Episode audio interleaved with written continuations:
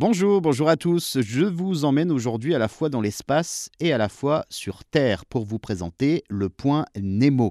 C'est un endroit qui est en plein milieu du Pacifique Sud, le point le plus éloigné de toute Loin de tout, à plus de 2700 km de la première côte, et encore, l'île la plus proche est inhabitée. Il faut six jours de navigation pour rejoindre une Terre. Le point Nemo, forcément, c'est un hommage au capitaine du euh, Nautilus, imaginé par Jules Verne c'est un cimetière des déchets spatiaux. ici, euh, depuis 50 ans, quand un engin spatial revient sur Terre, eh bien, les scientifiques les orientent ici. Au centre du Pacifique, il y a 300 fusées dans ce cimetière. Le plus euh, célèbre engin spatial, c'était la station spatiale soviétique Mir.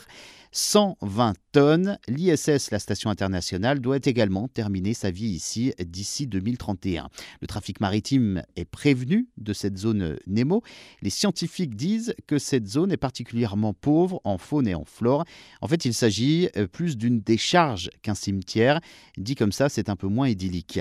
Mais en vérité, eh bien, les fonds marins sont recouverts de fusées. La plupart des déchets spatiaux présents y ont été envoyés par les Américains, les Européens, les Russes et les Japonais au fur et à mesure de la conquête de l'espace qui s'est euh, intensifiée.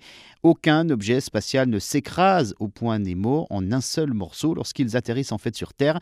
Ils ne sont plus que des fragments D'où la nécessité pour euh, la NASA de choisir pour euh, tombe aquatique une zone particulièrement large.